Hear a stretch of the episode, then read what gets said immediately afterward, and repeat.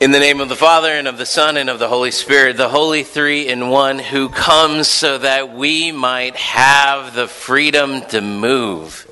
Dear brothers and sisters in Christ, do you feel like moving? So, if, if you haven't been, been tracking with us eh, every Sunday here, so, so the, the first Sunday that, that we were here, we talked about nutrition. And uh, a part of my goal in the sermon was to make you hungry. Um, eh, be, because I, I, thought, hey, if I make you hungry, then you'll actually get this sense of what it's like to, to need this part of life. And then last time, I, I, I, abused a lot of you, and I caused you to hold your breath for as long as you could. And thankfully, nobody passed out. Um, but, but a lot of us in this, in this room got this feeling of what it's like to not breathe.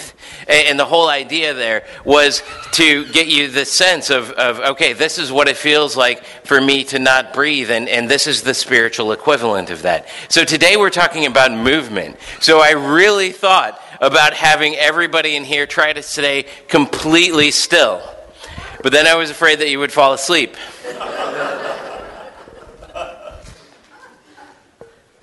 So we're not going to do that. But what we're going to do is we're going to talk about how movement is a good thing, how uh, movement is a part of our biology. That um, if we are alive, we're going to want to move. And, and for a lot of us, that is, uh, you know, that's certainly the case. If you try to sit still for too long, especially if you're an ADHD person in here, uh, you're not going to do very well. You're going to start kind of freaking out in your head and going, I, I need to move somehow. And it's not just humans, it, it's uh, mammals, it's fish, it, it's even plants. Plants, those stalwart things that are outside, that are dealing with the wind out there, that they move in order to respond to the things in their environment. They, they move ever so slightly, but they move. And so it, it's one of these biological signs of life that if we're alive, that we have movement, that we're moving around. And so this whole series is about how we're the body of Christ. And if we're the body of Christ, that body is a living body. And so, if we are that living body of Christ, what is happening is that we are going to start to manifest signs of movement as his body. That's a part of what it means for us to be baptized. And so, we get to this, this thing about, well, what does it mean to move then? Because movement is one of those things that I, I, think we kind of take for granted. Movement, especially for us as human beings, is, is often even kind of difficult sometimes. Because sometimes, well, we don't want to move. And in fact, some of you, when I said that I thought about having you not move, you were like, thank goodness. that is what I need. What I need is just to sit in one place and not move, not talk, not think, not do anything. Probably because you've been over motivated, over moved. But there is a time to move. And sometimes that time to move is, is, something that is a little bit confusing for us because, um, first of all, the, the first thing that we do when somebody walks us to, up to us and says, Hey, I want you to move, I, I, think the first thing that a lot of us do is we start to scan the room around us. We start to scan our environment. We look to the horizon. We start going, well, if you want me to move, where am I going to move to? Because eventually I want to get to a place where I'm, I'm standing still again. Right? That's how Psalm 23 is actually structured. That it starts off with kind of standing still, being there, laying down, and then at the end, it's Again, standing still. It's dwelling in the house of the Lord. But in between there, there's all kinds of movement. And so that's where we're at in our baptized lives right now. That we are in that time where we, in our baptisms, have been said, You're good with me, dwell with me. And yet, we're looking forward to that moment where we're going to be dwelling with God forever. And that's not going to be a static reality either, but there is going to be a, a notion of rest there. But here, here, here, Jesus is being a shepherd. Here in, in the midst of Psalm 23, if you really kind of sort of metaphorically jump into Psalm 23 yourself, where we're at is we're at this point where Jesus is kind of moving us around. that he is the great shepherd of the sheep. And what that means is that, well, we're sort of nomadic. Because I don't know how many of you actually know sheep. It's hard to find them anymore. But sheep, generally speaking, are not an animal that likes to stay in one place for very long. They kind of move around. If you don't move them around, you don't have any grass, and they start to get hungry, and then they die. So you have to move your sheep around. If you're a shepherd, you know that. If you're a shepherd, you know that your sheep have to move. The other thing that you know is that they probably won't move on their own, which is an apt metaphor for us sometimes, I think, as Christians. That sometimes we look at God and He says, Move. And we scan the horizon and we look for another seed and we go, Where to? Yeah, where am I going to move to? What do you want me to do?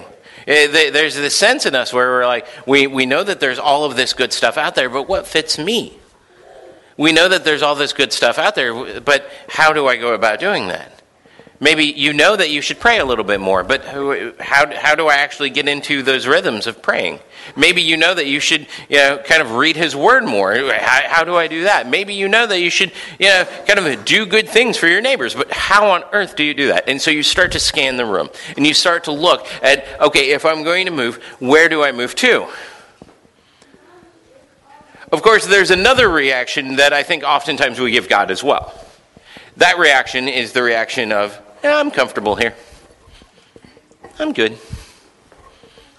That, that, that feeling of God says, hey, I want you to move, and you're just kind of like, ah, but the couch is really nice. It's so comfy. I had this couch in undergrad I, I don't know whatever happened to this couch. I hope that, you know, generations of people have slept on it and somebody's sleeping on it still. Because that couch could just make you fall asleep.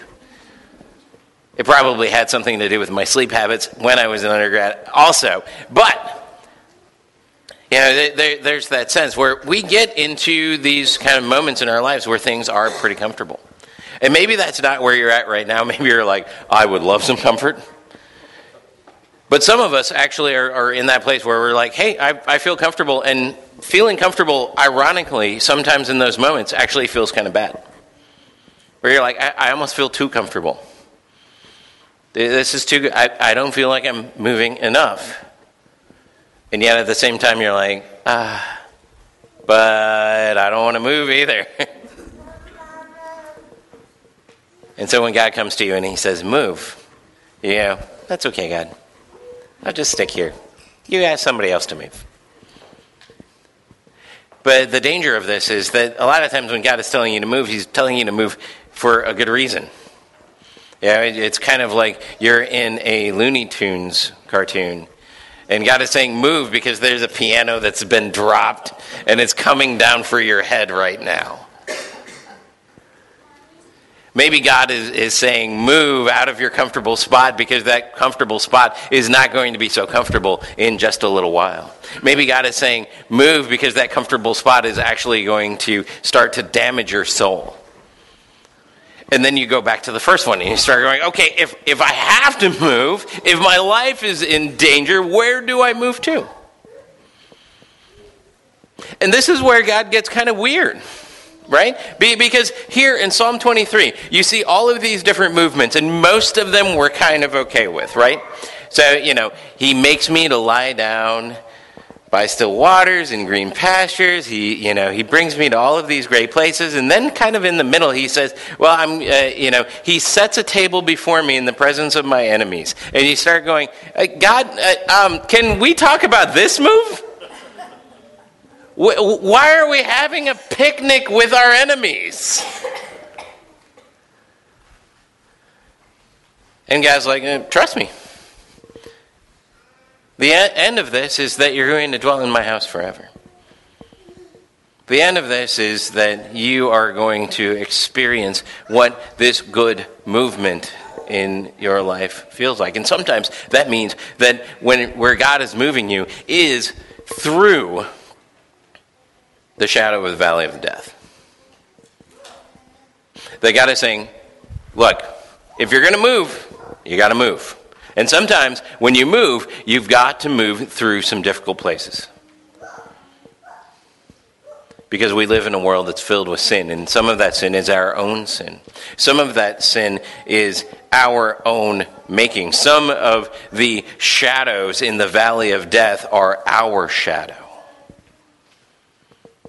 Some of the enemies that we're sitting down to a picnic with are our own demons are our own failures. And God says, I've got you. Move. And God is constantly calling us to move, constantly calling us to say, I'm going to take where I'm at, and I'm going to move here. And then maybe I'm going to move back. But I'm going to keep on moving. Now, there is something to what God has to say about our direction. Because sheep aren't very good at direction. Sheep, if they move on their own, they tend to be moving on their own, especially in the Bible, in ways that get them lost. And the shepherd has to go and find them. And so we have to go, okay, how do I follow where this shepherd is, is telling us to move? How, how do I follow God in that? And God says, I got you. I got you with this weird kind of thing. I'm always surprised how much everybody loves Psalm 23. Because I get it, there's some really nice pastoral images in there. There's also some really frightening ones. I mean, we just talked about picnic with your enemy, uh, valley of the shadow of death, and then on top of that, it says that your shepherd has his rod and his staff, and they comfort you. And have you ever really thought about what those things are? The staff, it's like the shepherd's crook. It's the thing that he like takes and he fits over your neck and goes, "Come here." And we're like, oh, that's so nice. I love to be pulled by my neck. The rod thing, the rod is a beaten stick. I mean, in the message translation, I really hope that that's how they, they explain that because that's what it is. It is a stick for beating off enemies, it is also a stick for beating sheep. Sheep that are getting out of the out, out of line, and he, he's going, "Hey, don't worry, I've got you." I've got my rod and my staff, and they're going to comfort you.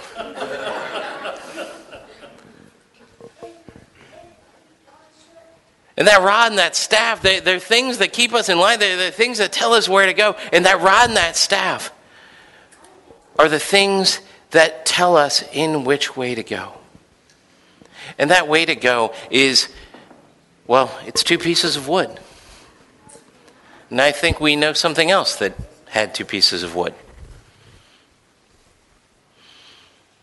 He says, This is the way to go. If you want to know where to go, just think about those two pieces of wood crossed over one another as a cross. Think about my cross. Think about what I have done for humanity. Think about how I have forgiven you your sin. Think about what I have saved you and redeemed you for. Think about all of the things that I have done in order to bring you here. I want to move you in those directions. I want to move you towards eternity. I want to move you towards salvation. I want to move you towards light and life and beauty and honor and glory. Those are the things that I want to move you toward. And I'm moving you toward those things by two pieces of wood my rod, my staff crossed over one another so that I might be crucified on them. And so, brothers and sisters, this week, may we move. May we envision his rod and his staff crossed before us. And may we move in that direction in the direction that He is calling to us from eternity through that cross. Because He didn't just die on that cross so that our sins may be forgiven, He died on that cross so that we may have life. So let us move and live forever. Amen. Amen. Please rise.